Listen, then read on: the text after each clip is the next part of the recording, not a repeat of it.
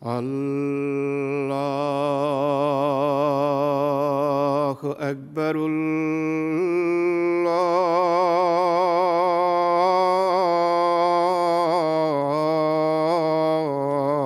الله أكبر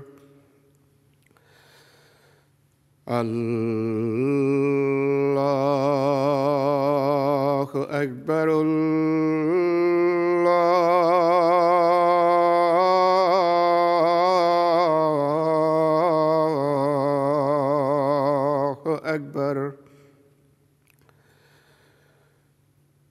أشهد أن لا إله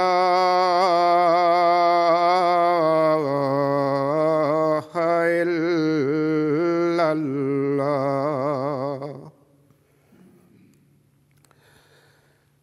أشهد أن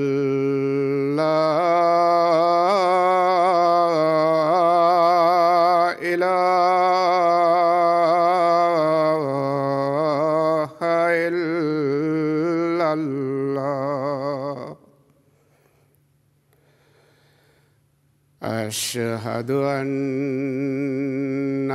محمد رسول الله.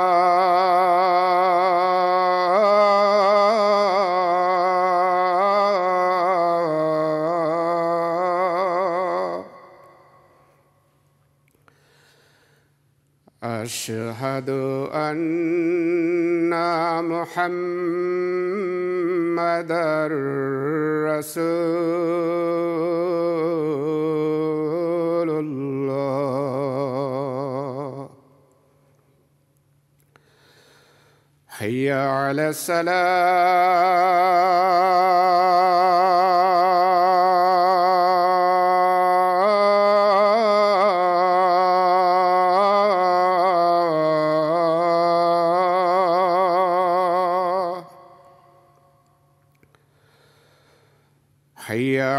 السلام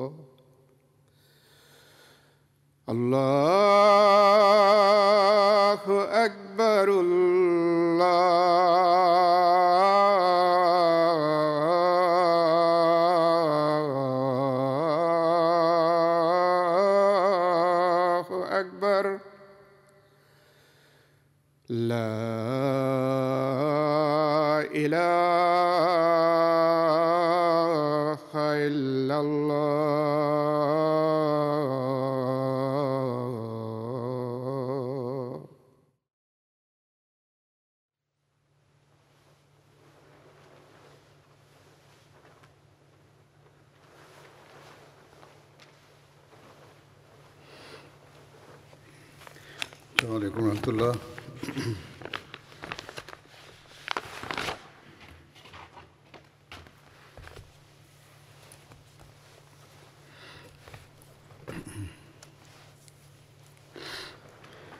أشهد أن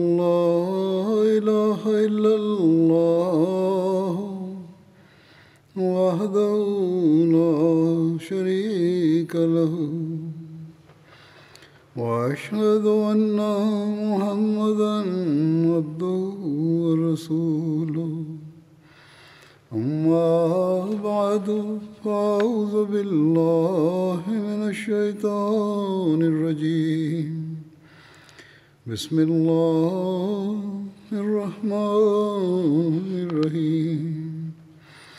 الحمد لله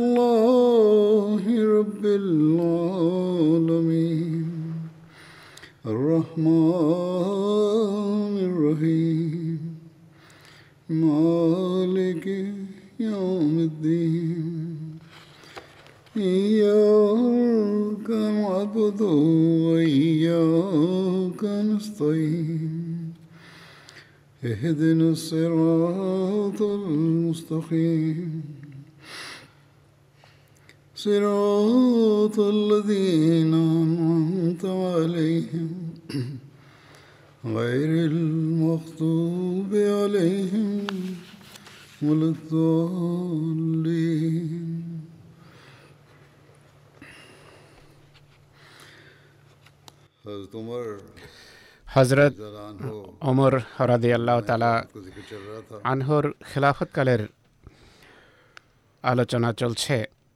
খেলাফতকালের কথা হচ্ছিল সে যুগের যুদ্ধ বিগ্রহের আলোচনা হচ্ছিল। ইতিহাস থেকে জানা যায় হজদা উবকরের যুগে দামেস্ক বেশ কয়েক মাস অবরুদ্ধ অবস্থায় রাখা হয় তার ইন্তেকালের পর মুসলমানদের বিজয় লাভ হয় যাই হোক এই যুদ্ধের বিশদ বিবরণ আউবকরের স্মৃতিচারণের সময় তুলে ধরা হবে কারণ এটি সেই যুগের কথা দামেস্ক বিজয়ের পর যেসব ঘটনা ঘটেছে সেগুলো উপস্থাপন করছি। দামেস্ক এর বিজয়ে লাভ হওয়ার পর আবু ওবায়দা খালেদ বিন ওয়ালিদকে বেকার অভিযানে প্রেরণ করেন।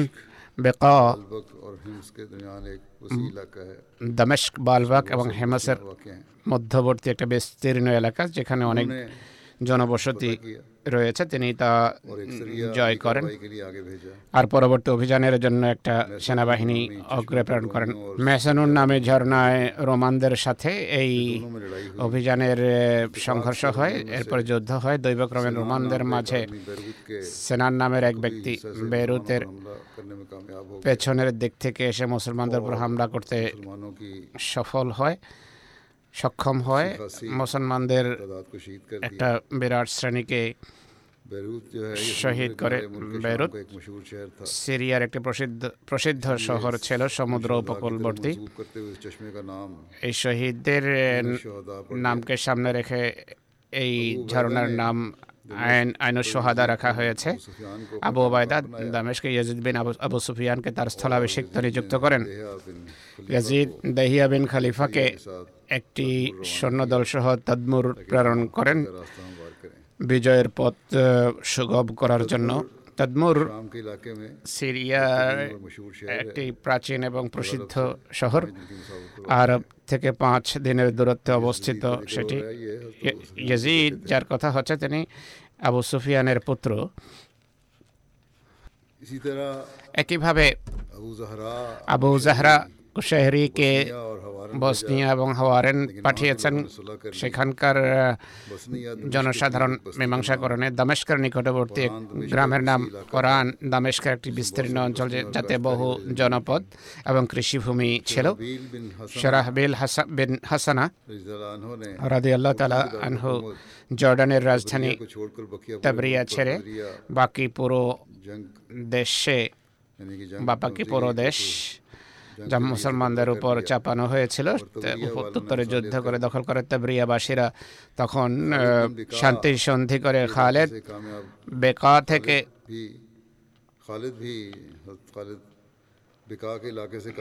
বেকা থেকে বিজয় হস্তগত করার পর ফিরে আসেন। বালবাগ বাসীরা তার সাথে শান্তি চুক্তি করে তিনি তাদের সাথে লিখিত চুক্তি করেন। বালবেক দামেস্ক থেকে তিন দিনের দূরত্বে অবস্থিত। ইতিহাসে লেখা আছে, এটি একটি প্রাচীন শহর। যখন বলা হয় যে এতদিনের সফর, তার অর্থ হলো সেই দিনে যে ভ্রমণ মাধ্যম ছিল ওট বা ঘোড়ার মাধ্যমে সফর করা হতো। তার সেই বাহনের মাধ্যমে যে দূরত্ব অতিক্রান্ত হতো একদিনে সেটিকে বলা সেই হিসেবে বলা হয় একদিনের সফরের দূরত্ব জায়গাটা অবস্থিত। একটি জায়গা হলো ফেহেল। এটি চোদ্দ হিজড়িতে বিজিত হয়। হজরত আবু ওবায়দা হজরত ওমরের কাছে লিখেছেন। যে আমি জানতে পেরেছি হেরাকল হেমেসে অবস্থিত। অবস্থান করছে সেখান থেকে দামেশকের উদ্দেশ্যে সেনাবাহিনী প্রেরণ করছে। কিন্তু এই সিদ্ধান্ত করা আমার জন্য কঠিন যে প্রথমে দামেশকে হামলা করব, নাকি ফেহেল ফেহেল হামলা করব। ফেহেল সিরিয়ার একটা একটা জায়গার নাম। হজরত ওমর প্রত্যুত্তরে লেখেন, প্রথমে দামেশক হামলা করে তা জয় করো। কেননা এটি সিরিয়ার দুর্গ এবং সিরিয়ার রাজধানী। একই সাথে ফেহেলেও একটি অশ্বারোহী বাহিনী পাঠিয়ে দাও। যেন ফেহেল থেকে কেউ তোমাদের বিরুদ্ধে অগ্রাভিযান পরিচালনা করতে না পারে। দামেস্কের পূর্বে ফেহেল যদি বিজিত হয় ভালো কথা নতুবা দামেস্ক জয়ের পর কিছু সৈন্য সেখানে রেখে সব সর্দারদেরকে নিয়ে ফেহেলের উদ্দেশ্যে যাত্রা করো। যদি তোমার হাতে আল্লাহ তালা ফেহেলকে বিজিত করেন তাহলে খালেদ এবং তুমি হেমস চলে যাও সরাবেল এবং আমারকে জর্ডান এবং ফিলিস্তিন পাঠিয়ে দেবে। হজরত ওমরের পত্র যখন আবু ওবায়দার হাতে পৌঁছে তিনি তাৎক্ষণিকভাবে সেনাবাহিনীর দশজন কর্মকর্তা যাদের মাঝে সবচেয়ে উল্লেখযোগ্য ছিলেন আবুল আওর সলমি। তাকে তাদের ফেহেল পাঠিয়ে দেন এবং নিজে খালেবেন ওয়ালিদের সাথে দামেশকের উদ্দেশ্যে যাত্রা করেন। রোমান বাহিনী মুসলমানদেরকে আসতে দেখে নিজেদের চতুর্পাশের ভূমিতে তাবরিয়া বহেরাই তাবরিয়া এবং জর্ডান নদীর পানি ছেড়ে দেয়। যার ফলে পুরো ভূমি চোরাবালিতে পরিণত হয় এবং তা পার করা কঠিন হয়ে যায়। যাই হোক হেরাকল দামেশকের সাহায্যের জন্য যে বাহিনী পাঠিয়েছিল তারাও দামেশ পর্যন্ত পৌঁছতে পারেনি। পানি ছেড়ে দেওয়ার কারণে সব রাস্তা বন্ধ হয়ে যায় কিন্তু মুসলমানরা অবিচল থাকে। মুসলমানদের অবিচলতা দেখে খ্রিস্টানরা মীমাংসায় সম্মত হয় আর আবু বায়দার কাছে বার্তা প্রেরণ করে যে দূত হিসাবে যেন কেউ আলোচনার জন্য আসে। আবু বায়দা হজরত মহাজ বিন জবলকে দূত হিসাবে প্রেরণ করেন হজরত মহাজ বিন জবল। তাদের সামনে ইসলামী শিক্ষা তুলে ধরেন কিন্তু তারা তা গ্রহণ করেনি। ইসলামী শিক্ষা শত্রুরা গ্রহণ করতে অস্বীকার করে অন্যান্য বিষয়দের পাশাপাশি রোমানরা মুসলমানদের সামনে যে প্রস্তাবনা দেয় তা হলো আমরা তোমাদেরকে বলকা এবং বলকা এবং জর্ডানের সেই অঞ্চল যা তোমাদের ভূমির সাথে সম্পৃক্ত তা ছেড়ে পারস্যে চলে যাও। প্রথমে তারা সৈন্য সমাবেশ করছিল মুসলমানদের বিরুদ্ধে কিন্তু যখন দেখল যে পরাজয় পরাজয় অবশ্যম্ভাবী তখন এই প্রস্তাব দেওয়া হজরত মহাজ অস্বীকার করেন। রোমানরা সরাসরি আবু ওবায়দার সাথে আলোচনা করতে চায়। এই উদ্দেশ্যে এক বিশেষ দূত প্রেরণ করে যখন সে মুসলমানদের তাঁবুতে পৌঁছে হজরত আবু ওবায়দা মাটিতেই বসেছিলেন হাতে ছিল তীর। যা তিনি উল্টিয়ে পাল্টিয়ে দেখছিলেন। দূত ভেবেছিল যে তাদের সেনাপতি অনেক বড় সম্মান ঐশ্বর্যের অধিকারী হবে। সেভাবেই তাকে চেনা যাবে কিন্তু সে সর্বত্র তাকিয়ে সবাইকে একই রকম দেখে আশ্চর্য হয়ে জিজ্ঞেস করে তোমাদের সর্দারকে মানুষ আবু ওবায়দার দিকে ইঙ্গিত করে সে আশ্চর্য হয়ে যায়। আর আশ্চর্য হয়ে তাকে সম্বোধন করে যে আপনি কি সত্যিকার অর্থে সেনাপতি? হজরত আবু ওবায়দা বলেন হ্যাঁ দূত বলে যে তোমাদের এক একজন সৈন্যকে দুই আশরাফি করে দেব এখান থেকে চলে যাওয়া হজরত আবু ওবায়দা তা গ্রহণ করতে অস্বীকার করেন দূত অসন্তুষ্ট হয়ে রাগ সেখান থেকে চলে যায় আবু ওবায়দা তার রীতি দেখে তার আচরণ দেখে সেনাবাহিনীকে প্রস্তুতি নেওয়ার নির্দেশ দেন আর পুরো পরিস্থিতি হজরত ওমরের কাছে লিখে পাঠান হজরত ওমর অনুমতি দেন যে ঠিক আছে অগ্র অগ্রসর হও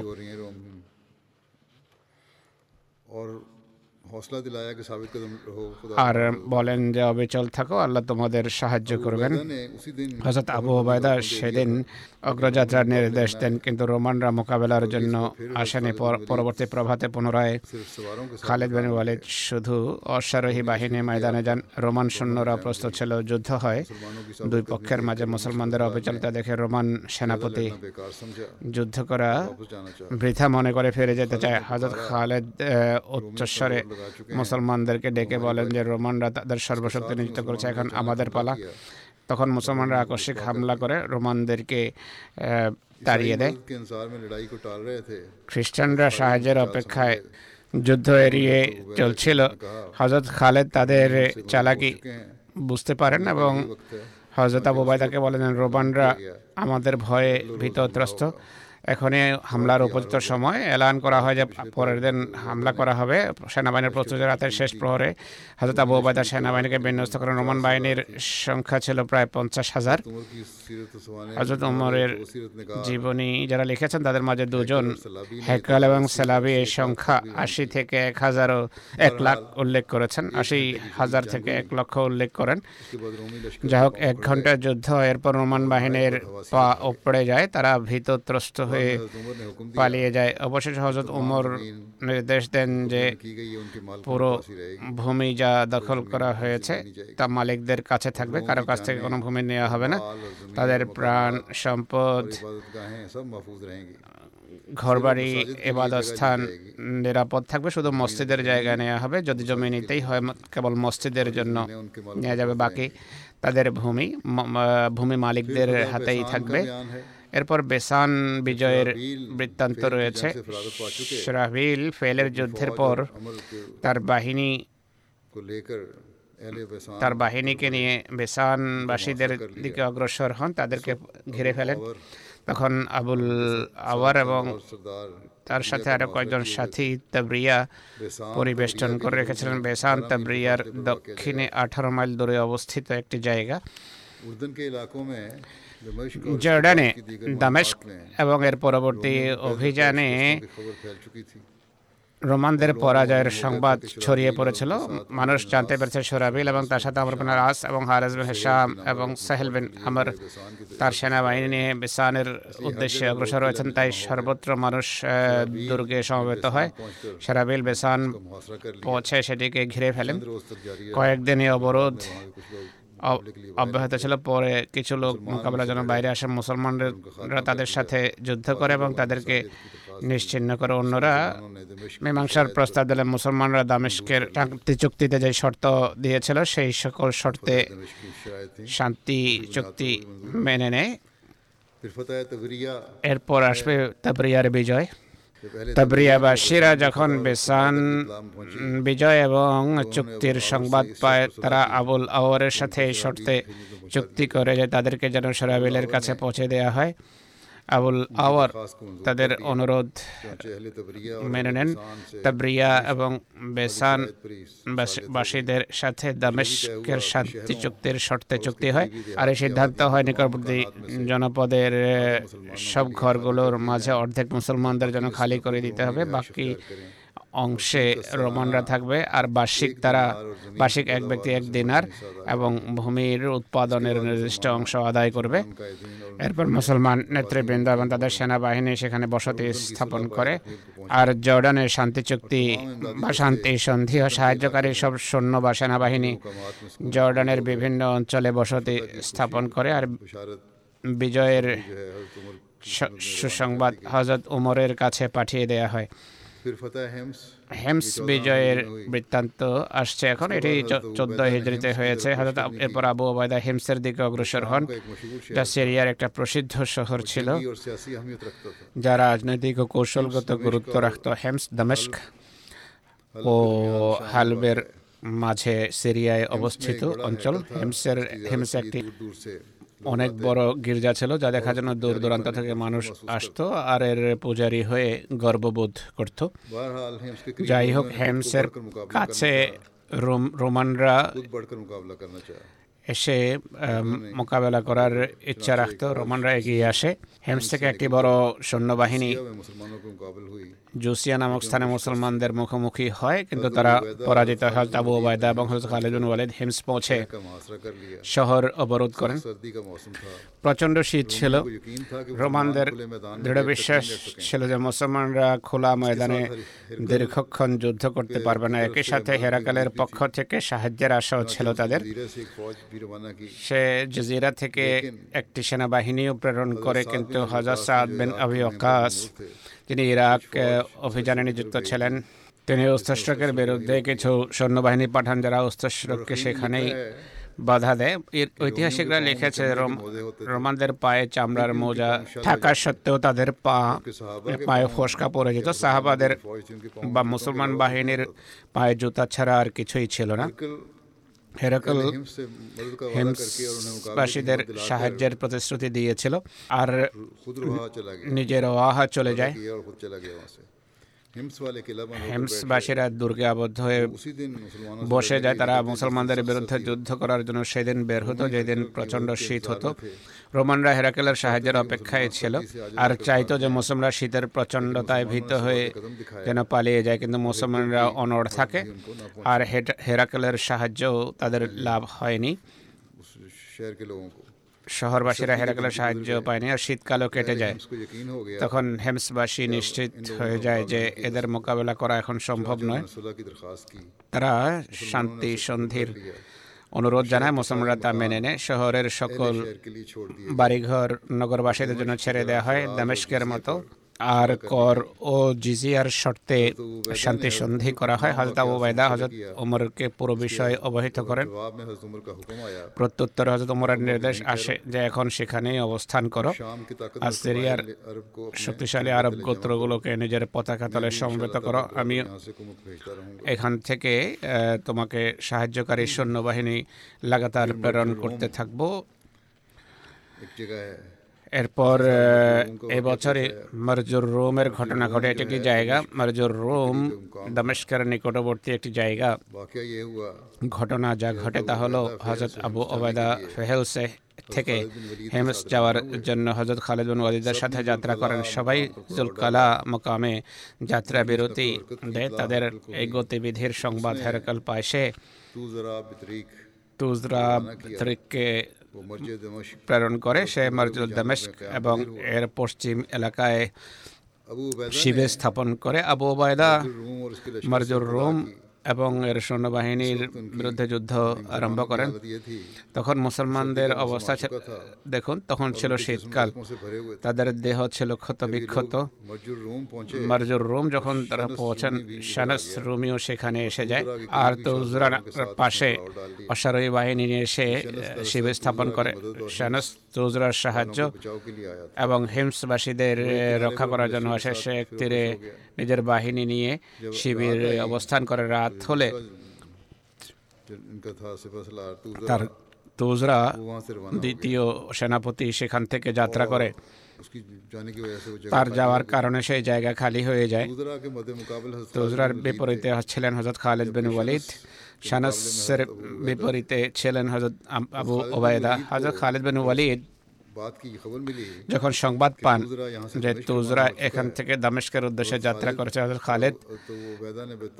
এবং আবু ওবায়দা সর্বসম্মতভাবে সিদ্ধান্ত করেন যে তুজরার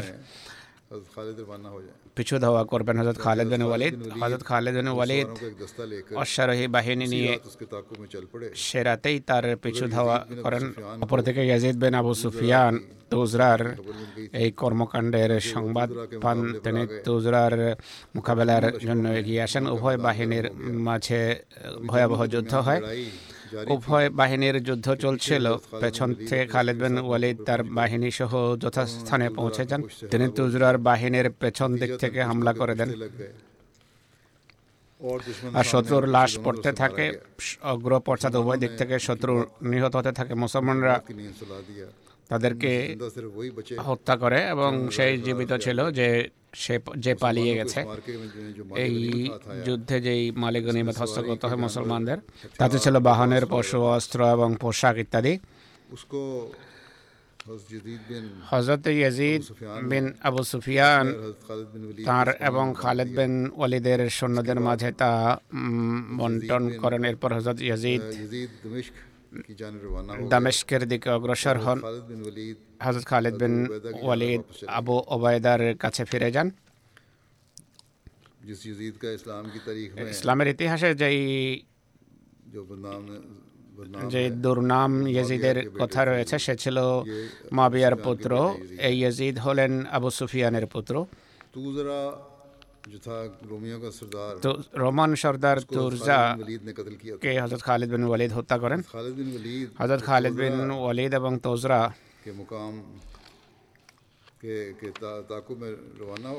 তোজরার পেছু ধাওয়া যখন করেন তখন হজরত আবু ওবায়দা শানসের মোকাবেলা করেন। উভয় বাহিনী মোকাবেলা হয় মরজুর রোম নামক স্থানে ইসলাম বাহিনী অনেককে হত্যা করে। হজরত আবু ওবায়দা শানসকে ধ্বংস করেন। মরজুর রোম শত্রুর লাশে ভরে যায়। এই লাশের কারণে জায়গাটা দুর্গন্ধে ভরে যায়। রোমানদের মাঝে যারা পালিয়ে যায় তারা রক্ষা পায়। বাকি কেউ মৃত্যু এড়াতে পারেনি মুসলমানদের। যারা পালিয়ে যায় তাদের হেমস পর্যন্ত পিছু দেওয়া করে। এরপর আবু ওবায়দা সেনাবাহিনী নিয়ে হাম্মাদের উদ্দেশ্যে যাত্রা করেন হাম্মাদ সিরিয়ার এক প্রাচীন শহর যা দামেস্ক থেকে পাঁচ মায় পাঁচ দিনের সফর দূরত্বে অবস্থিত তখন হামাদবাসীরা আনুগত্য স্বীকার করে বর্ষতা স্বীকার করে। শেহজারবাসীরা যখন জানতে পারে তারাও হাম্মাদবাসীদের মতো শান্তি চুক্তি করে। শেহজার হাম্মাদ থেকে অর্ধ দিবসের দূরত্বে অবস্থিত ছিল। এরপর হয়তো আবু ওবায়দা সালামিয়া জয় করেন। সালামিয়া হাম্মাদ থেকে দুই দিনের দূরত্বে অবস্থিত একটি জনপদ। এরপর লাজেকিয়া জয় হয়। চোদ্দ হিজড়ির ঘটনা এটি। ইসলামী বাহিনী হজরত আবু ওবায়দার নেতৃত্বে লাজেকিয়া লাজিকিয়ার উদ্দেশ্যে যাত্রা করে যা সিরিয়ার শহর আর সমুদ্র উপকূলে অবস্থিত হিমসের পাশে পার্শ্ববর্তী এলাকাগুলোর অন্তর্গত হচ্ছে লাজেকিয়া বাসীরা যখন ইসলামী বাহিনীকে আসতে দেখে তারা দুর্গে আবদ্ধ হয়ে বসে যায়। শহরের ফটক বন্ধ করে করে যুদ্ধের জন্য প্রস্তুত এনে তাদের দৃঢ় বিশ্বাস ছিল যে মুসলমানরা যদি তাদের অবরোধ করে তাহলে তারা মোকাবেলা করার শক্তি রাখে। আর ততক্ষণে সমুদ্রপথে হেরেকেলের সাহায্যকারী বাহিনী এসে যাবে। মুসলমান শহর অবরোধ করে। নিরাপত্তার দিক থেকে এই শহর খুবই সুরক্ষিত সংরক্ষিত ছিল। হজরত আবু ওবায়দা এটিকে জয় করার একটা নতুন কৌশল নির্ধারণ করেন আবিষ্কার করেন। রণকৌশল তার জানা ছিল। তিনি বুঝতে পেরেছেন যে এটি জয় করা খুব কঠিন একটি কাজ। যদি এর জন্য তিনি তাবু গেড়ে বসে যান তাহলে অবস্থানকাল অনেক দীর্ঘ হয়ে যাবে আর হতে পারে অবরোধ যদি দীর্ঘ হয় হতে পারে। শত্রুদের পক্ষ থেকে হয়তো তাদের সাহায্য সাহায্যকারী বাহিনী এসে যাবার এখান থেকে ব্যর্থ ফিরে যেতে হবে বা শহরের অবরোধ যদি দীর্ঘ করা হয় তাকিয়ে যাওয়া সম্ভব হবে না। তিনি এক রাতে ময়দানে এত গভীর গর্ত খনন করান যে ঘোড়ায় বসা সওয়ারিও বাইরে থেকে দেখা যাওয়া সম্ভব না আর এগুলো ঘাস দিয়ে ঢেকে রাখেন। প্রভাতে অবরোধ উঠিয়ে হেমসের উদ্দেশ্যে যাত্রা করেন নগরবাসীরা। অবরোধ প্রত্যাহার হতে দেখে আনন্দিত হয় এবং সানন্দে শহরের তোরণ বা ফটক খুলে দেয়। অপরদিকে হজরত আবু ওবায়দা রাতারাতি তার বাহিনী সহ ফিরে আসেন। আর গুহা সদৃশ্য গড়তে আত্মগোপন করে। সকালে যখন শহরের ফটক খুলে যায় মুসলমানরা হামলা করে বসে কিছু মুসলমান শহরের ফটক নিয়ন্ত্রণে নিয়ে নেয়। যারা দুর্গের বাইরে ছিল তারা পালানোকেই সমীচীন মনে মনে করে যারা শহরে ছিল, তারা ভীত ভয়, তাদের উপর ভয় ছেয়ে যায়। যারা শহরে ছিল, তাদের সকলেই মুক্তির পথ খুঁজতে থাকে। তাদের জন্য বশ্যতা এবং আনুগত স্বীকার করা ছাড়া কোনো উপায় ছিল না। তারা শান্তি চুক্তি করে। আর যারা পালিয়ে যায়, তারা নিরাপত্তা চায়। মুসলমানরা শহরে প্রবেশ করে, শহর জয় করে। হাজর আবু ওবায়দা বিন জার্রাহ জিজিয়ার শর্তে শান্তি চুক্তি করেন তাদের গির্জা তাদের হাতেই থাকতে দেন। পরবর্তী মুসলমানরা এর পাশেই নিজেদের একটি মসজিদ নির্মাণ করে। এই বিজয়ের পর হজরত উমর লেখেন যে এবছর আর অগ্রযাত্রার প্রয়োজন নেই।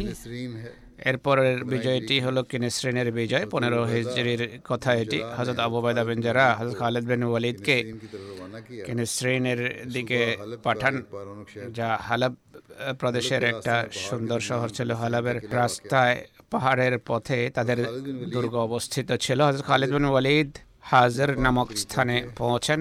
এটি হালেবের নিকটবর্তী একটি জায়গার নাম। সেই জায়গায় রোমান বাহিনী মিনাসের নেতৃত্বে তার প্রতিদ্বন্দ্বিতায় বেরিয়ে আসে। হারাকালের পর রোমের সবচেয়ে বড় সেনাপতি ছিল মিনাস। সেখানকার অধিবাসীরা এবং তাদের কাছে যে আরব খ্রিস্টান ছিল মুসলমানদের বিরুদ্ধে দণ্ডায়মান হয়। আরবদের রীতি ছিল শহরের সুরক্ষা বা নিরাপত্তার জন্য তারা শহর থেকে বেরিয়ে তাবু স্থাপন করত। খ্রিস্টান আরবরাও সেই রীতিতে বাইরেই শিবির স্থাপন করেছিল। ভয়াবহ যুদ্ধের পর হলো খালেদ রোমানদের অনেক বাহিনী হত্যা হত্যা করেন। তাদের সর্দার মেনাসকেও হত্যা করেন। সেই অঞ্চলের লোকেরা হজরত খালেদ বিন অলিদের কাছে বার্তা পাঠায় যে আমরা আরব আর যুদ্ধের জন্য প্রস্তুতি ছিলাম না। আমাদেরকে এই যুদ্ধ করতে বাধ্য করা হয়েছে, তাই আমাদেরকে ক্ষমা করা হোক। হাজর খালেদ তাদের অজুহাত গ্রহণ করে যুদ্ধ থেকে বেরোতে হন। কিছু রোমান পালিয়ে গিয়ে কিনিস্রেনে দুর্গাবদ্ধ হয়। খালেদ তাদের পিছু ধাওয়া করেন। কিনিস্রেন পৌঁছার পর রোমানরা শহরের তোরণ বন্ধ করে দেয়। এটি দেখা খালেদ তাদের কাছে এই বার্তা পাঠান যে যদি তোমরা মেঘমালাতে যদি আত্মগোপন করো আমাদেরকে আল্লাহ তোমাদের কাছে পৌঁছে দেন বা বা তোমাদেরকে আমাদের কাছে ফেলে দেবেন। কিছুদিন এভাবে তারা দুর্গে আবদ্ধ হয়ে থাকে। অবশেষে এখানে শ্রীনবাসীদের এই প্রতিটি জন্মে যে এখন আর মুক্তির কোনো উপায় নেই। তাই তারা আবেদন করে যে হেমসের শান্তি চুক্তির শর্তে যেন তাদেরকে নিরাপত্তা প্রদান করা হয়। কিন্তু হজরত খালেদ তাদেরকে নির্দেশ অমান্য করার শাস্তি দেওয়ার সিদ্ধান্ত নিয়েছিলেন। পূর্বে যে নির্দেশ অমান্য করে তার শাস্তি দেওয়ার সিদ্ধান্ত করে নিয়েছেন হজর খালেদ। এই কারণে শহরকে ধ্বংস করা ছাড়া তিনি অন্য কোনো বিষয় সম্মত হনে কিনেসরিনবাসীরা নিজেদের ধন সম্পদ ও পরিবার পরিজনকে অদৃষ্টের হাতে ছেড়ে দিয়ে তাকিয়া পালিয়ে যায়। হজরত আবু ওবায়দা বিন জাররা যখন কিনেসরিন পৌঁছেন তিনি হজরত খালেদ বিন ওলিদের এই সিদ্ধান্তকে ন্যায় বিচার সম্মত পেয়েছেন আর শহরের দুর্গ এবং প্রাচীরগুলোকে ভূপাতিত করেন। এরপর তিনি অনুভব করেন যে ইনসাফের সাথে দয়া মায়া এবং ভালোবাসাও প্রদর্শিত হওয়া উচিত। পূর্বে ইনসাফ করা আছে শত্রুর সাথে এখন দয়া মায়াও প্রদর্শিত হওয়া উচিত। মুসলমানদের পক্ষ থেকে স্নেহ প্রদর্শন করতে গিয়ে শহরবাসীদের তাদের আবেদন অনুসারে নিরাপত্তা প্রদান করা হয়। বলা হয় যে শহরের যে গির্জা এবং ঘরগুলো বন্টন করে দেয়া হয়। গির্জা এবং আবাসিক গৃহ বন্টন করে দেয়া হয়। শহরের অর্ধেক মুসলমানদের নিয়ন্ত্রণে এসে বাকি অর্ধেক তাদের হাতে থাকতে দেয়া হয়। আরেকটি রয়েত হলো শহরের কিছু ভূমি দখল করে সেখানে মসজিদ নির্মাণ করা হয়। বাকি যথারীতি এলাকার লোকদের হাতে থাকতে দেয়া হয়। যারা তাকিয়া পালিয়ে গিয়েছিল তারাও কর প্রদানের শর্তে ফিরে আসে অন্য বিজিত এলাকার ন্যায় এখানকার লোকদের সাথে সদয় ব্যবহার করা হয় এবং সাম্যের ভিত্তিতে ন্যায়ের ভিত্তিতে তাদের মাঝে ইনসাফ করা হয়। কোনো শক্তিশালী কোনো দুর্বলের উপর জুলুম এবং অন্যায় জুলুম অন্যায়ের অনুমতি ছিল না। এরপর রয়েছে কাসারিয়ার বিজয়। পনেরো হিজড়ির ঘটনা সিরিয়ার এটি উপকূলীয় শহর। তারপরে ইয়ার তিন দিন সফরের দূরত্বে অবস্থিত ছিল এটি। যুদ্ধ কোন সনে হয়েছে? তার সম্পর্কে বিভিন্ন রওয়ায়াত বা রওয়ায়ত রয়েছে। একটি হলো পঞ্চদশ হিজড়ি দ্বিতীয় উক্তি অনুসারে হয়েছে ষোলো হিজড়িতে আর একটি রয়েত অনুসারে উনিশ হিজড়িতে চতুর্থ উক্তি অনুসারে বিশ হিজড়িতে এই বিজয় হয়েছে। যাই হোক, উত্তর রোমে যখন হজরত আবু উবাদা বিজয় হিসেবে প্রবেশ করছিলেন, তখন হজরত আমর বিন আল আস এবং হজরত শারাহবিল বিন হাসানা রোমে ইরানের রোম সেই সেনাবাহিনীর সাথে যুদ্ধ করছিলেন যারা ফিলিস্তিনে একত্রিত হয়েছিল এবং তাদের পরাজিত করার চেষ্টা করছিলেন। কিন্তু এটি খুব সহজ সাধ্য কাজ ছিল না। তাদের সংখ্যাগরিষ্ঠতা এবং উপায় উপকরণের দিক থেকে অনেক শক্তিশালী ছিল তাদের নেতৃত্ব ছিল রোমান সেনাপতি আদ্রাবন তার দূরদর্শিতা এবং রণকৌশল রণনৈপুণ্যে তার কোনো তুলনা ছিল না তার কোনো জুড়ি ছিল না। সে সেনাবাহিনীকে বিভিন্ন স্থানে ছড়িয়ে দেওয়ার কৌশল আটে। যেন ক্ষমতার বাগডোরও তার হাতে থাকে। আর সেনাবাহিনীর একটা অংশকে আরবরা পরাজিত করলেও দ্বিতীয় অংশ যেন এর মাধ্যমে প্রভাবিত না হয়। সে রামলা তালা এবং এলিয়া এলিয়ায় এক শক্তিশালী বাহিনী মোতায়েন করে আর এর সাহায্যের জন্য রাজা সাবাস্তিয়া নাবলুস লুত এবং ইয়াফায় সৈন্যবাহিনী রেখে দেয়। এরপর আরবদের আসার অপেক্ষায় বসে থাকে।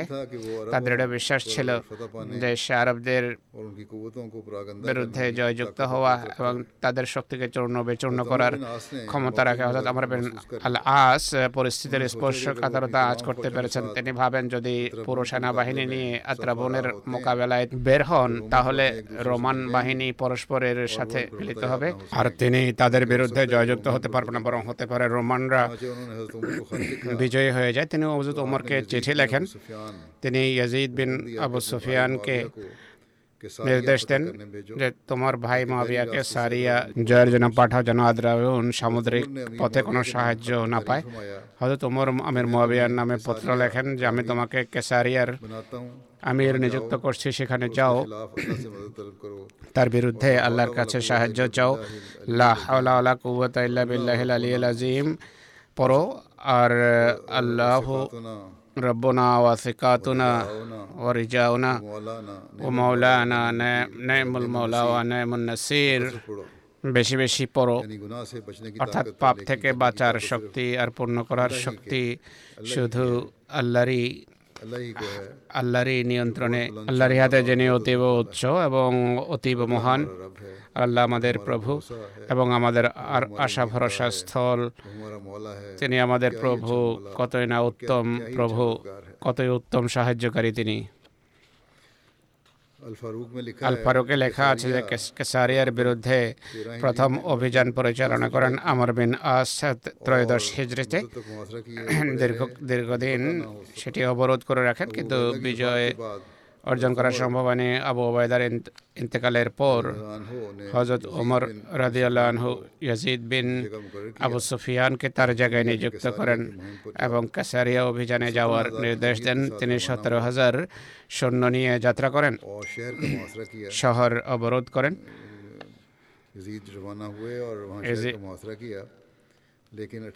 কিন্তু আঠারো হিজড়িতে যখন তিনি ইন্তেকাল করেন তার ভাই আমির মোয়াবিয়াকে স্থলাভিষিক্ত নিযুক্ত করে দামেস্ক ফিরে আসেন সেখানে তিনি ইন্তেকাল করেন কেসারিয়া সিরিয়ান সমুদ্রের উপকূলে অবস্থিত একটি শহর আর ফিলিস্তিনের জেলাগুলোর অন্তর্ভুক্ত এটিকে গণ্য করা হয় আজকে এটি বিরান পড়ে আছে সে যুগে এটি অনেক বড় শহর ছিল আর বেলাজারের মতে এখানে তিনশত বাজার ছিল, যার সুরক্ষার দায়িত্বে অনেক বড় রোমান বাহিনী নিযুক্ত ছিল। এখানে তাদের একটি দুর্ভেদ্য এবং সীমান্তবর্তী দুর্গ ছিল।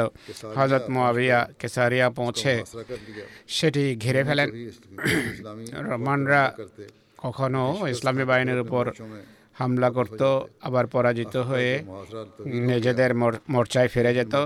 অবরোধ যখন দীর্ঘ হয়ে যায় একদিন তারা প্রাণপণ যুদ্ধের উদ্দেশ্যে বের হয় এবং এমন শিক্ষণীয়ভাবে পরাজিত হয় যে রণক্ষেত্রে তাদের আশি হাজার সৈন্য মারা যায়। আর পলায়ন এবং পরাজয়ের পরে সংখ্যা লক্ষ্মীর কাছাকাছি উপনীত হয় কাছারিয়ার বিজয় এবং রোমান বাহিনীর ধ্বংস হওয়ার পর মুসলমানরা তাদের পক্ষ থেকে নিরাপদ হয়ে যায়। এদিক থেকে রোমান বাহিনী আর শত্রুর সাহায্যের জন্য আসেনি। হজরত মোয়াবিয়া মালিক নিমতের খমস সহ বিজয় সংবাদ হজরত উমরের কাছে প্রেরণ করেন। অপর এক রায়ত অনুসারে হজরত আমির মোয়াবিয়া প্রচুর সাজ সরঞ্জাম নিয়ে প্রস্তুতি নেন এবং দুর্গ পরিবেষ্টন করেন। শহরবাসীরা দুর্গ থেকে বেরিয়ে বারবার যুদ্ধ করে এবং প্রত্যেকের পরাজিত হয়। তা সত্ত্বেও শহর জয় করা সম্ভব হয়নি। একদিন একজন ইহুদি যার নাম ইউসুফ ছিল। আমির মহাবিয়ার কাছে এসে একটা সুরঙ্গের সংবাদ দেয়, যা শহরের ভেতর হয়ে দুর্গের দরজা পর্যন্ত গিয়েছিল। কয়েকজন সাহসী মুসলমান সেই পথে দুর্গ পর্যন্ত গিয়ে দরজা খুলে দেন। একই সাথে মুসলমান বাহিনী হামলা করে দেয় এবং বিজয় অর্জন হয়। হজরত ওবাদা বিন যিনি একজন বদরি সাহাবি তিনি ওই যুদ্ধে অংশগ্রহণ করেছেন, তার বীরত্বের ঘটনা কেসারিয়ার যুদ্ধে যেভাবে উল্লেখ পাওয়া যায়, তা হল কেসারিয়া অবরোধের স্থানে, অবরোধের সময় হজরত ওবাদা বিন সামেদ ইসলামী বাহিনীর ডান দিকের নেতৃত্বে ছিলেন। তিনি নিজের বাহিনীকে নসিহত করার জন্য দণ্ডায়মান হন। তাদেরকে পাপ, বর্জন এবং আত্ম জিজ্ঞাসা আত্মবিশ্লেষণের নির্দেশ দেন। এরপর মুজাহিদদের একটা দল নিয়ে অগ্রসর হন অনেক রোমানকে হত্যা করেন। কিন্তু তিনি তার লক্ষ্য অর্জন করতে পারেন না পুনরায় নিজের জায়গায় ফিরে আসেন। আর সাথীদেরকে যুদ্ধ করা এবং শাহাদতের বিষয়ে অনুপ্রাণিত করেন। আর নিজের সাথে বড় বাহিনী নিয়ে হামলা করার পরও ব্যর্থতার সাথে ফিরে আসার কারণে তিনি খুবই আশ্চর্যান্বিত হন। তিনি বলেন যে হে ইসলামের হেফাজতকারীগণ আমি আকাবার বয়েতে অংশগ্রহণকারী নেতাদের বা নেতৃস্থানীয় লোকদের মাঝে স্বল্প বয়স্ক ছিলাম।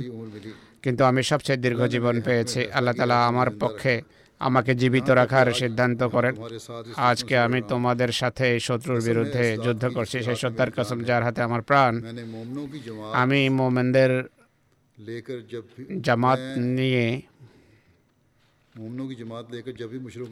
যখন এই মোশরেক বাহিনীর উপর হামলা করেছি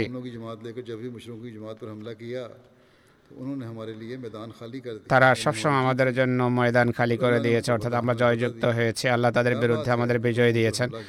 কারণ কি যে তোমরা এদের উপর হামলা করেছ আর তাদেরকে পিছপা করতে পারোনি। এই সম্পর্কে তার যে আশঙ্কা ছিল, সেই আশঙ্কা এইভাবে তিনি প্রকাশ করেন যে তোমাদের সম্পর্কে আমার দুটো জিনিসের আশঙ্কা রয়েছে। হয়তো তোমাদের মাঝে কেউ বিশ্বাসঘাতক রয়েছে, বা যখন তোমরা হামলা করেছ, তখন তোম আন্তরিক ছিলেন হয়তো তোমরা বিশ্বাসঘাতক না হয় শত্রুর উপর হামলার সময় আন্তরিক ছিলে না। এরপর তিনি তাদেরকে শাহাদাত কামনা করার নসিহত করেন এবং বলেন আমি সবার সামনে থাকব আর আদৌ পিছনে আসব না যতক্ষণ না আল্লাহ তালা বিজয় দান করেন বা শাহাদাতের মৃত্যু দেন রোমান এবং মুসলমানদের মাঝে যখন সংঘর্ষ হয় ওবাদা বিন সাবেদ তার ঘোড়া থেকে নেমে যান ওমর বিন সাদ যখন তাকে পদাতিক অবস্থায় দেখেন তখন সেনাপতির পদাতিক যুদ্ধ করার সংবাদ সর্বত্র প্রচার করেন এবং বলেন যে সবাই তার পন্থা অবলম্বন করুন। এরপর সবাই রোমানদের বিরুদ্ধে ভয়াবহ যুদ্ধ করে এবং তাদেরকে পরাজিত করে। অবশেষে তারা পালিয়ে যায় এবং দুর্গে প্রবেশ করে দুর্গ দুর্গাবদ্ধ হয়ে যায়। যেভাবে আরবরা সারিয়া জয় করেছিল একইভাবে তারা গাজা জয় করেছে। হজরত আবু বকরের যুগেও মুসলমানরা একবার গাজা জয় করেছিল। কিন্তু পরবর্তীতে তাদেরকে সেখান থেকে বের করে দেওয়া হয়।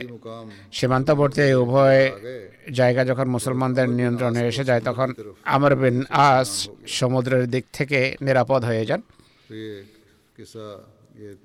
এই ঘটনাবলী চলমান রয়েছে। এখন আমি কতক মরহুমের স্মৃতিচারণ করব।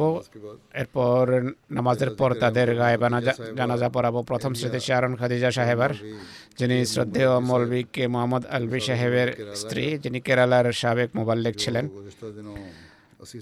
আশি বছর বয়সে তিনি সম্প্রতি ইন্তেকাল করেছেন। ইন্না ওয়ান্না ইলাইহি রাজিউন।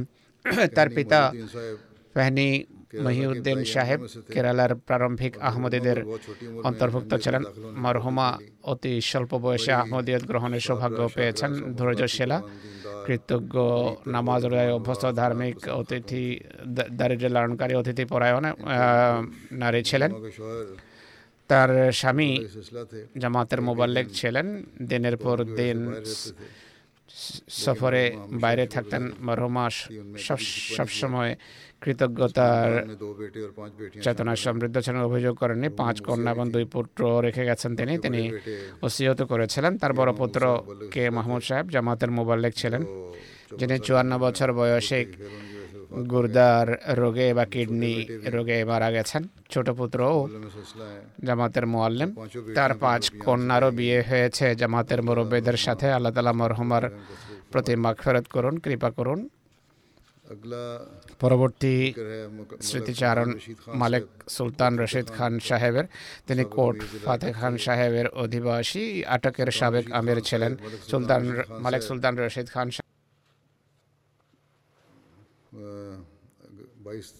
বাইশ ও তেইশে আগস্টের মধ্যবর্তী রাতে ইহধাম ত্যাগ করেছেন। ইনালিল্লাহি ইলাইহি রাজিউন। আল্লাহর কৃপায় তিনি ওসিয়ত করেছিলেন। তার পিতা মালিক সুলতান মোহাম্মদ খান সাহেব তেইশ বছর বয়সে উনিশশো তেইশ সনে হজরত মুসলাহিম হাতে আহমদিয়ত গ্রহণ করেছেন। তার বংশে একা আহমদি ছিলেন। এরপর তার বিয়ে হয় আয়সা সিদ্দিকা সাহেবের সাথে যিনি চৌধুরী ফাতে মোহাম্মদ সাহেব সাহেবের কন্যা ছিলেন মুসলিম মোদী এই বিয়ে করিয়েছিলেন।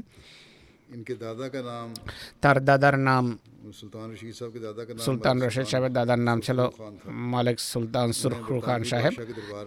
ইংরেজদের দরবারে তা তাকে অনেক বড় সম্মান দেয়া হতো দরবারে তাকে চেয়ার দেয়া হতো। মালিক সুলতান মোহাম্মদ খান সাহেবের চার বছর পর তিনি আহমদীয়ত গ্রহণের সৌভাগ্য পেয়েছেন। মালিক সুলতান রশিদ খান সাহেব যে সমস্ত জামাতি কাজ করেছেন তা হলো ছিয়ানব্বই থেকে নিরানব্বই পর্যন্ত আর দুই হাজার পাঁচ থেকে থেকে চোদ্দ পর্যন্ত আটক জেলার আমির হিসাবে তিনি দায়িত্ব পালনের সৌভাগ্য পেয়েছেন। মৃত্যুর সময় কোট ফাতে খান সাহেবের তিনি প্রেসিডেন্ট ছিলেন। পশ্চিম পাকিস্তানের সাবেক গভর্নর মীর মোহাম্মদ খান সাহেবের তিনি আত্মীয় ছিলেন। কিন্তু সেই পরিবার ছিল বস্তুবাদিতায় নিমজ্জিত কিন্তু তার পিতা আহমদীয়ত গ্রহণের পর দুনিয়াকে সম্পূর্ণভাবে ছেড়ে দিয়েছেন। দুনিয়া ছাড়েননি। দুনিয়াতে থেকেও তিনি ধর্মকে প্রাধান্য যারা দিয়ে থাকে, তাদের অন্তর্ভুক্ত ছিলেন।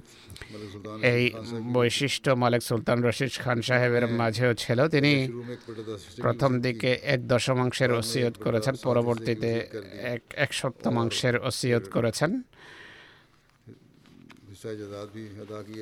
পরে হিসায় জায়দাদও তিনি আদায় করেছেন। সম্পত্তির ওসিয়ত ছিল এক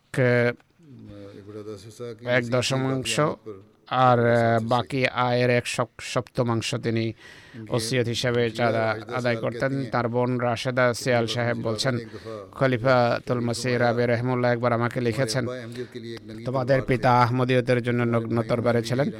তোমার ভাইদের মাঝেও এই বৈশিষ্ট্য রয়েছে মালিক রশিদ সাহেব সম্পর্কে তিনি লিখেছেন যে আমাদের ভাইয়ের খেলাফতের সাথে সুগভীর সম্পর্ক ছিল। খলিফুল মাসির প্রতিটি নির্দেশ তাৎক্ষণিকভাবে মান্য করতেন আল্লাহ তালার কৃপায় খেলাফতের নির্ভরযোগ্য সেবক ছিলেন পুরো একাগ্রতার সাথে তিনি জামাতের সেবা করতেন।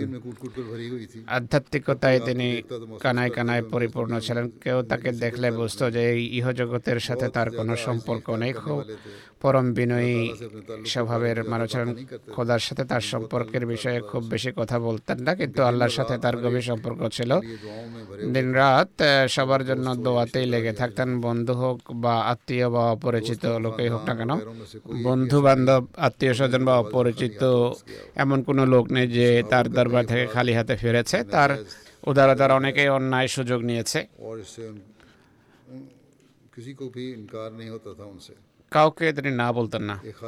ইনি বলছেন এক ভদ্র মহিলা আমার ভাগ্নের কাছে আসে আর বলে যে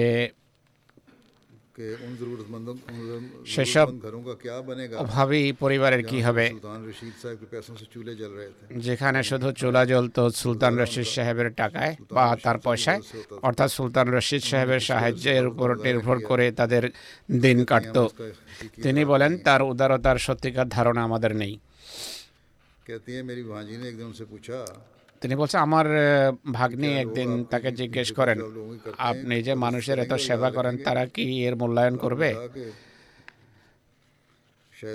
তিনি বলেন যে হয়তো তারা আমাকে স্মরণ রাখবে না কিন্তু আমার নিয়ত হলো আল্লাহর সন্তুষ্টি অর্জন।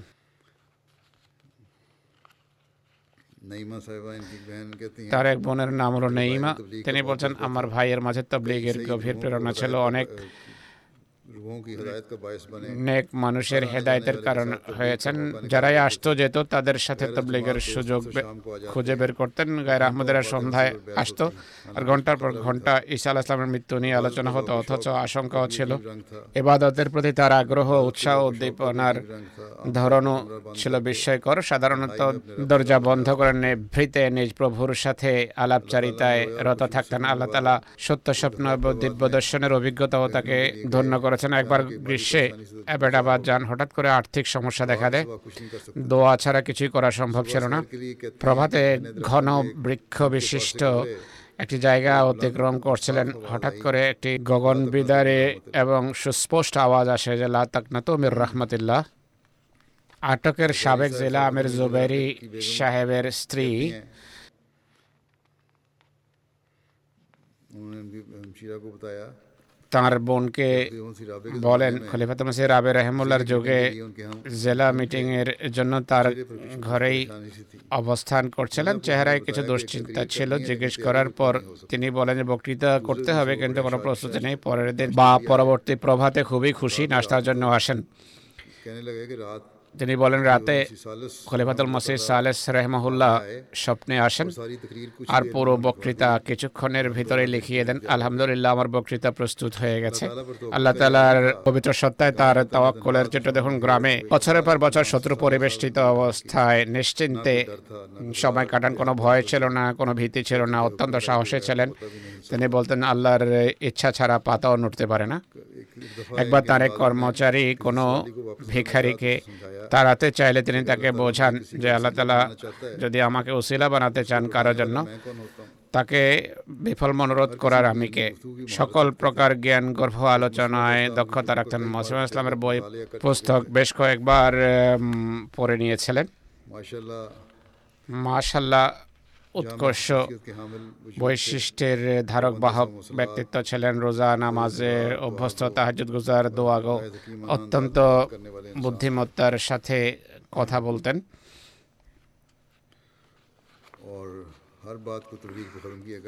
প্রতিটি কথা শেষ করতেন তবলিগে। আল্লাহ তালা তার প্রতি মাখফেরত করুন, কৃপা করুন। পরবর্তী স্মৃতিচারণ হবে ইন্দোনেশিয়ার শ্রদ্ধেয় আব্দুল কাইম সাহেবের পঁচিশে আগস্ট তিনি বিরাশি বছর বয়সে ইহধাম ত্যাগ করেন। ইন্নালিল্লাহি ওয়াইন্না রাজিউন। তিনি মৌলানা আব্দুল ওয়াহেব সোমাট্রি সাহেবের পুত্র ছিলেন যিনি পাক ভারতের বাইরে প্রথম মোবাল্লেক ছিলেন।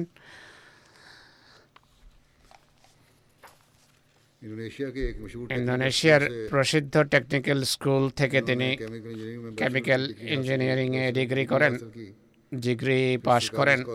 এরপর সরকারি বৃত্তিতে উচ্চশিক্ষার জন্য ফ্রান্স যান। পেট্রোলিয়াম ইকোনমিক্সে সেখানে তিনি এমএসসি করেন এরপর মিনিস্ট্রি অফ এনার্জি এবং মিনারেল রিসোর্সে তিনি চাকরি নেন বিভিন্ন পদে চাকরি করেন সেখানে। অবসর নেওয়ার সত্ত্বেও নিজ ফিল্ডের বিশেষজ্ঞ হিসাবে তার কাছ থেকে সাহায্য এবং নেওয়া হতো কাজ নেওয়া হতো। তেহাত্তর বছর বয়সে ইন্দোনেশিয়া ইউনিভার্সিটি থেকে কেমিক্যাল ইঞ্জিনিয়ারিংয়ে পিএইচডি করেন।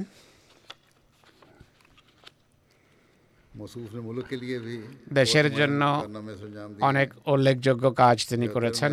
উনিশশো তেহাত্তরে তিনি সরকারকে তরল প্রাকৃতিক গ্যাস সম্পর্কে একটা ফর্মুলা দেন ফর্মুলা প্রস্তাব করেন। তখন থেকে উনিশশো চুয়াত্তর থেকে দুই হাজার পর্যন্ত এ কারণে সরকারের একশত দশ বিলিয়ন ডলার লাভ হয়েছে। যাই হোক আহমদিরার সর্বত্র দেশ এবং জাতির সেবার জন্য প্রস্তুত থাকে। কিন্তু ইন্দোনেশিয়াতেও মোল্লাদের প্রভাবের অধীনে কোনো কোনো এলাকায় আহমদীয়তের অনেক বিরোধিতা হয়। কিন্তু তার সত্ত্বেও আমাদের কাজ হলো দেশের প্রতি বিশ্বস্ততা প্রদর্শন করা সিভিল সার্ভেন্টের জন্য সবচেয়ে বড় অ্যাওয়ার্ড বা পুরস্কারও তিনি পেয়েছেন দেশের। দুই হাজার পাঁচ সালের দ্বিতীয় বড় পুরস্কার তিনি পান।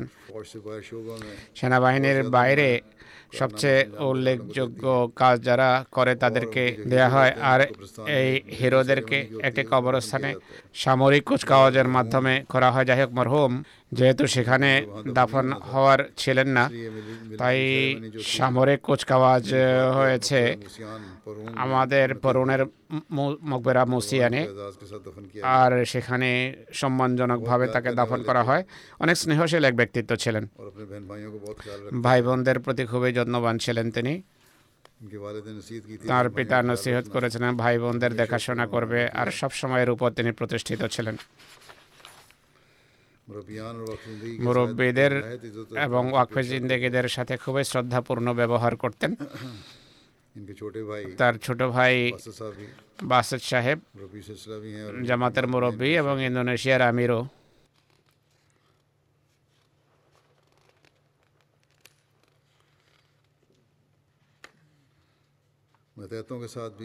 অধীনস্থদের সাথে তার ব্যবহার খুবই উন্নত মানের ছিল।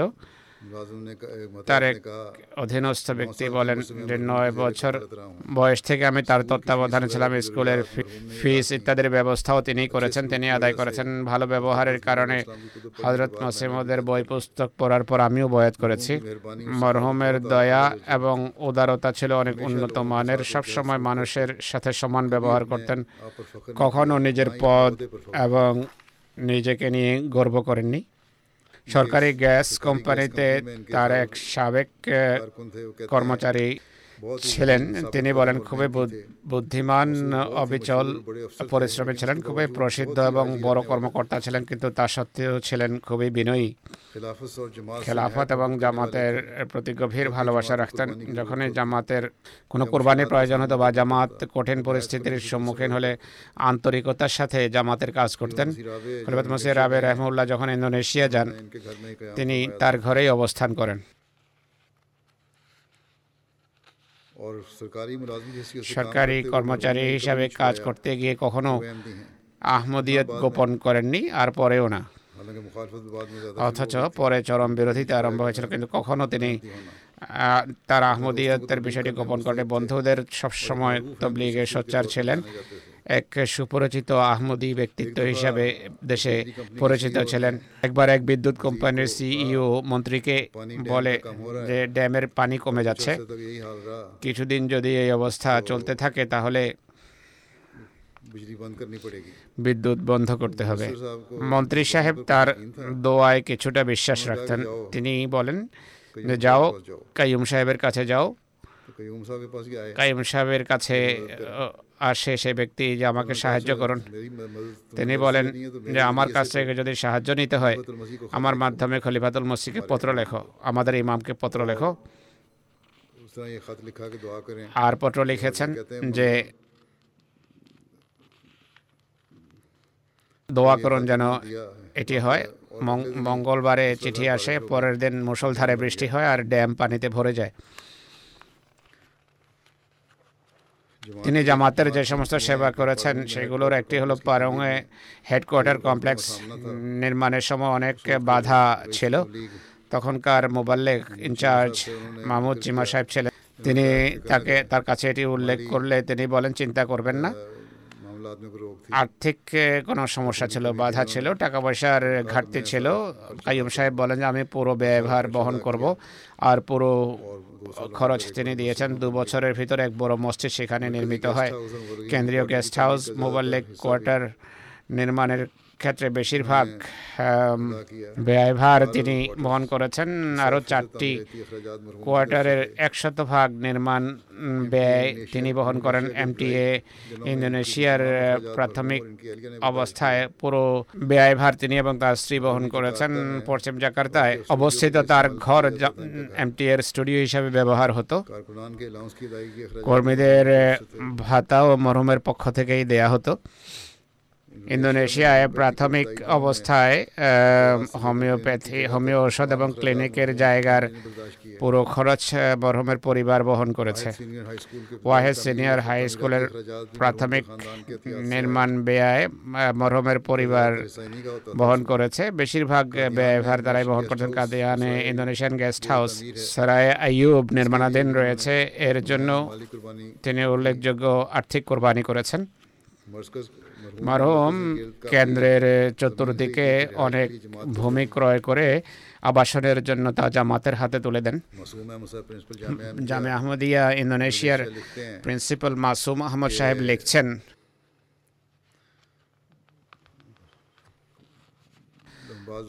অনেক সময় আমেলায় কোনো বিষয়ে দীর্ঘ বিতর্ক আরম্ভ হয়ে যেত, কিন্তু আমি সাহেব জানি তার ছোট ভাই, তিনি যদি বলতেন যে এই বিতর্কের এখন অবসান হওয়া উচিত, তাৎক্ষণিকভাবে তিনি চুপ হয়ে যেতেন এবং নিজের মতামত প্রত্যাহার করতেন।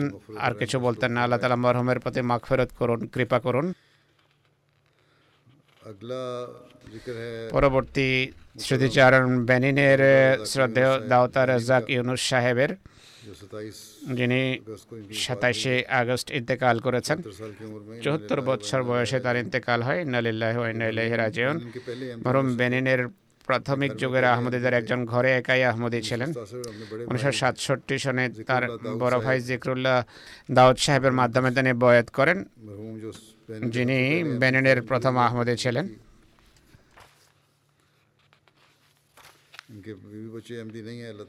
তার স্ত্রী সন্তান আহমদী নন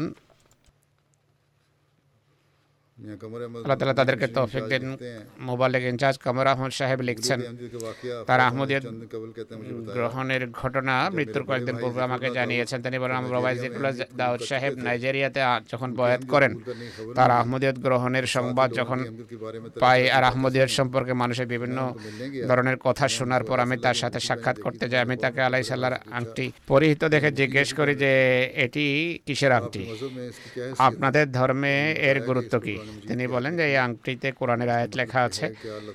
এই আয়াতের অর্থ হলো আল্লাহ কি তার বান্দার জন্য যথেষ্ট নন?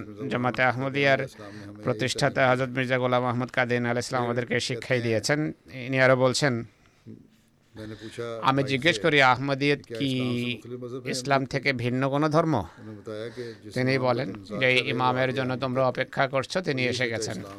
এটি আমাদের দৃষ্টিভঙ্গি আর এটি সত্য ইসলাম তিনি বলেন এই কথা শুনে আমি হজরত মসেহমদের বই পুস্তক পড়া আরম্ভ করি ইসলামী নীতি দর্শন আমি পাঠ করি আর আমি আহমদি হয়ে যাই। বেনিনের শিক্ষিত আহমদীদের মাঝে তিনি গণ্য হতেন ফ্রান্স থেকে বিজনেস ম্যানেজমেন্টে তিনি মাস্টার্স করেন। বেনিনের বিদ্যুৎ এবং পানি বিভাগের ন্যাশনাল ডাইরেক্টরের পদ থেকে অবসর গ্রহণ করেন।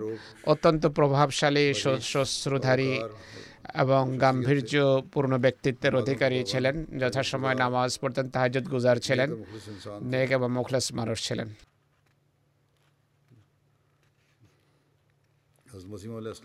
হজরত মসিহমদ এবং খলিফাদের প্রতি অশেষ ভালোবাসা রাখতেন।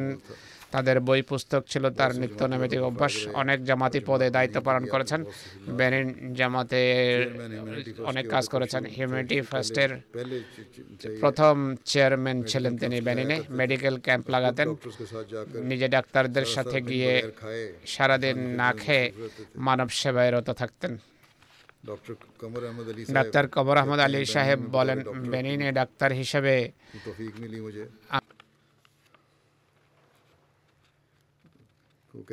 কাজ করার সুযোগ পেয়েছি।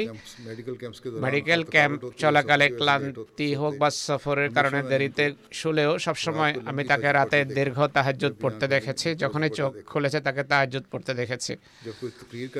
কোনো বক্তৃতা করতে হলে গভীর বেদনা নিয়ে বয়তের শর্তাবলী মেনে চলার বিষয়ে নসিহত করতেন।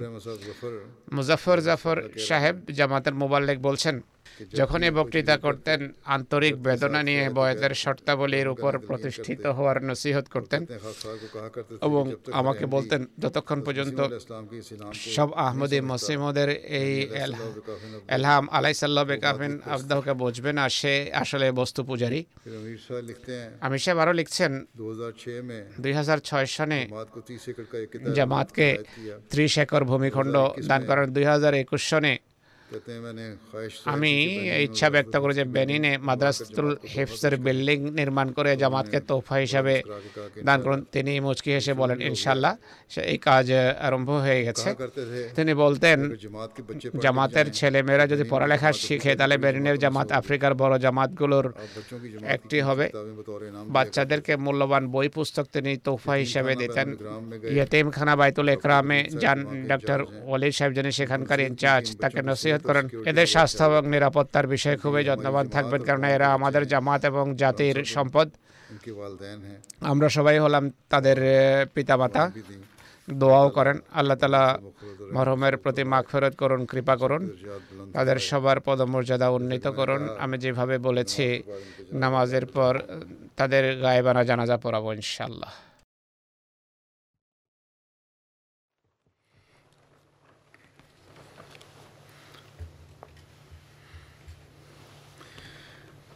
الحمد لله الحمد لله نحمده ونستعينه ونستغفره ونؤمن به ونتوكل عليه. ونعوذ بالله من شرور أنفسنا ومن سيئات أعمالنا. من يهده الله فلا مضل له ومن يضلل فلا هادي له. ونشهد أن لا إله إلا الله. ونشهد أن محمدا عبده ورسوله. عباد الله رحمكم الله. إن الله يأمر بالعدل والإحسان.